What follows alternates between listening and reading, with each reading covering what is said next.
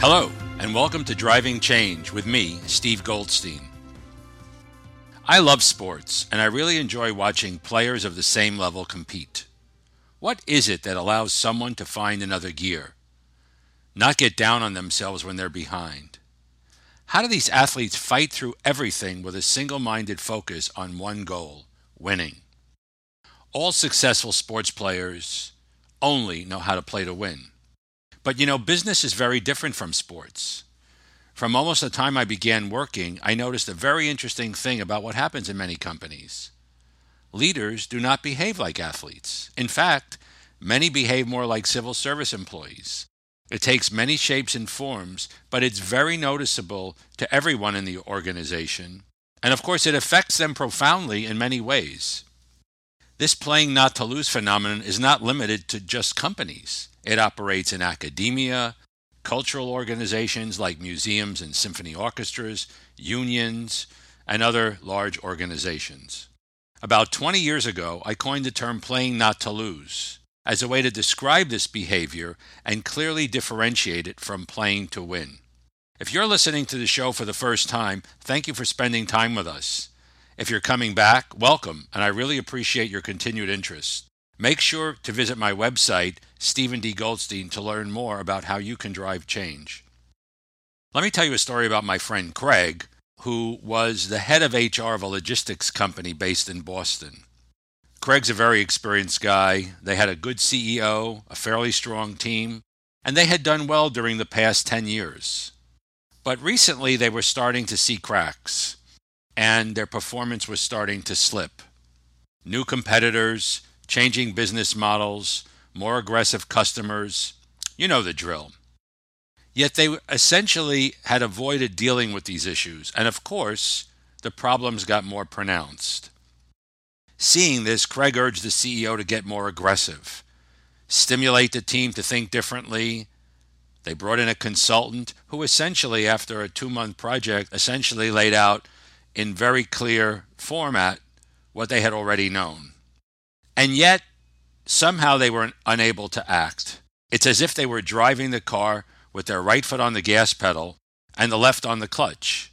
And for those of you who don't know how to drive a stick shift, that means that the engine is racing, but the car is standing still. And of course, in the heat of this frenetic competition, the company's performance continued to suffer and, in fact, got worse.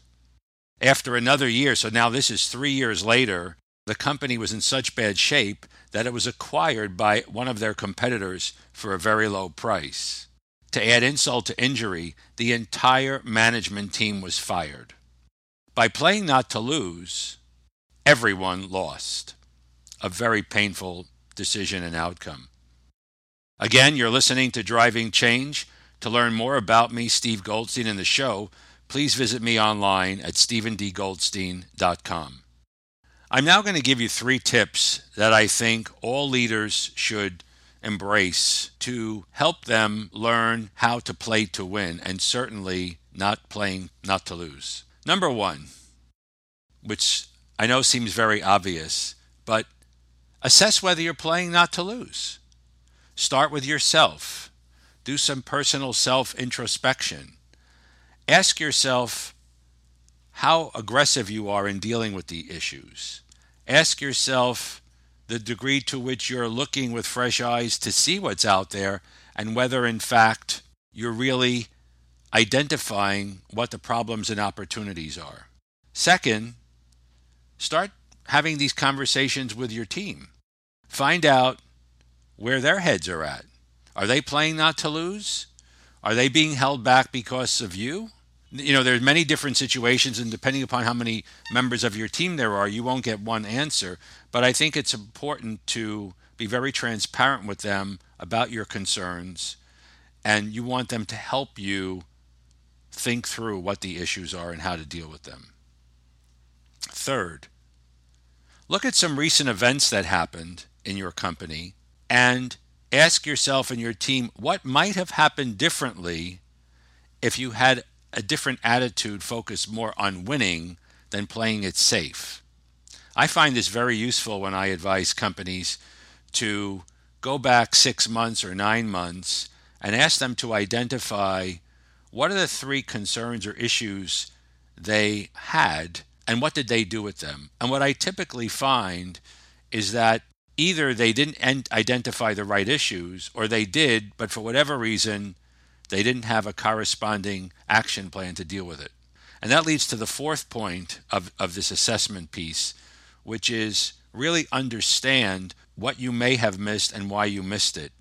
You learn more from doing this sort of forensic evaluation than you do from anything else. And it really requires you to be very objective and do some serious soul searching because obviously you didn't make the right call. And only in understanding why you didn't make the right call are you going to be able to make better decisions going forward.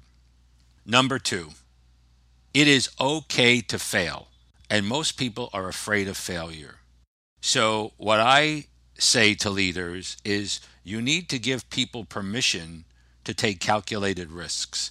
Obviously, we don't want everybody to fail because that will not end well. But taking calculated risks is good. And there are a couple of ways to do that. One, I like to break projects down into smaller chunks as opposed to having an enormous project that will take a year and cost a lot of money. If you can break that down into four or five pieces and let people see accomplishments in one or two months, you get what I call small wins. That does a couple of things. It gives the organization a sense of confidence that they can achieve something. It also gives them a time frame that's pretty short so they get fairly quick feedback. And obviously having small wins gives them the incentive to continue with the next chunk. And eventually, when you put all the chunks together, you get a very large project completed. The second thing is to limit your spending. I see so often that leaders in companies come in with big proposals that a project will take a year and a half and cost $3 million. And that's hard. That's hard. You know, a lot of a lot of companies are not in a position to make those kind of decisions uh, very quickly or at all. So, similar with small wins, I like to do things where the spending is limited. So, you know, instead of asking for one and a half million dollars, you ask for a hundred thousand dollars, and you you use that money very carefully. And then, if that component works, you're very able to go back and ask for an additional level of spending to continue the next chunk that you started in the first place. And that relates to the third piece, which is really prove out the concept before spending a lot of money. I like the whole idea of, of, of, of these small wins and limited spending and getting very comfortable that whatever it is that's being proposed actually works. And once you know it works, it's much easier to authorize the level of spending that's needed to really roll the project out. And the fourth piece of this section is fail fast. I said earlier it's okay to fail, but if you're going to fail, you really want to fail quickly. So this all relates together in terms of Small projects, small wins, limited spending, prove out the concept, fail fast. Obviously, if you don't fail fast, you're going to wind up spending more money. But if you do fail fast and you learn what happened, you can actually incorporate that into the next phase. The third component of this is you have to keep asking your constantly asking yourself the question, am I playing not to lose or am I playing to win? this may be the hardest thing, and it's something I think you have to do every morning. You know, sort of like brushing your teeth. I remember many years ago, a friend of mine told me about his father in law, who was a very successful CEO, said to my friend, he gets up every mor- morning. When he looks in the mirror, he asks himself one question Who's going to put me out of business today? That's how he starts his day. So he was already in the mindset of playing to win and he was really questioning anything and everything that could go wrong to upset what he was trying to do. So here the two pieces of advice are A, don't ever get complacent. People are competing at a frenetic level these days, and as comfortable as you might think you are, it could be very short lived. So ask your question every morning who can put me out of business? The other question is really start to see the upside as much as it is the case that you don't want to see yourself in trouble, the flip side of that question is what else could you do that's remarkable and would really totally transform your company? So, the companion side of don't get complacent and see the upside, I think, is a question you should ask yourself every day.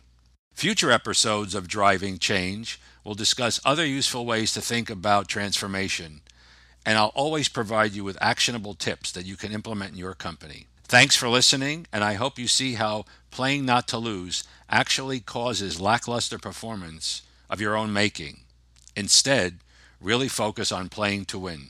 Make sure to visit my website, stephendgoldstein.com, for more information on my show, as well as uh, tons of other leadership information and tools free on my blog.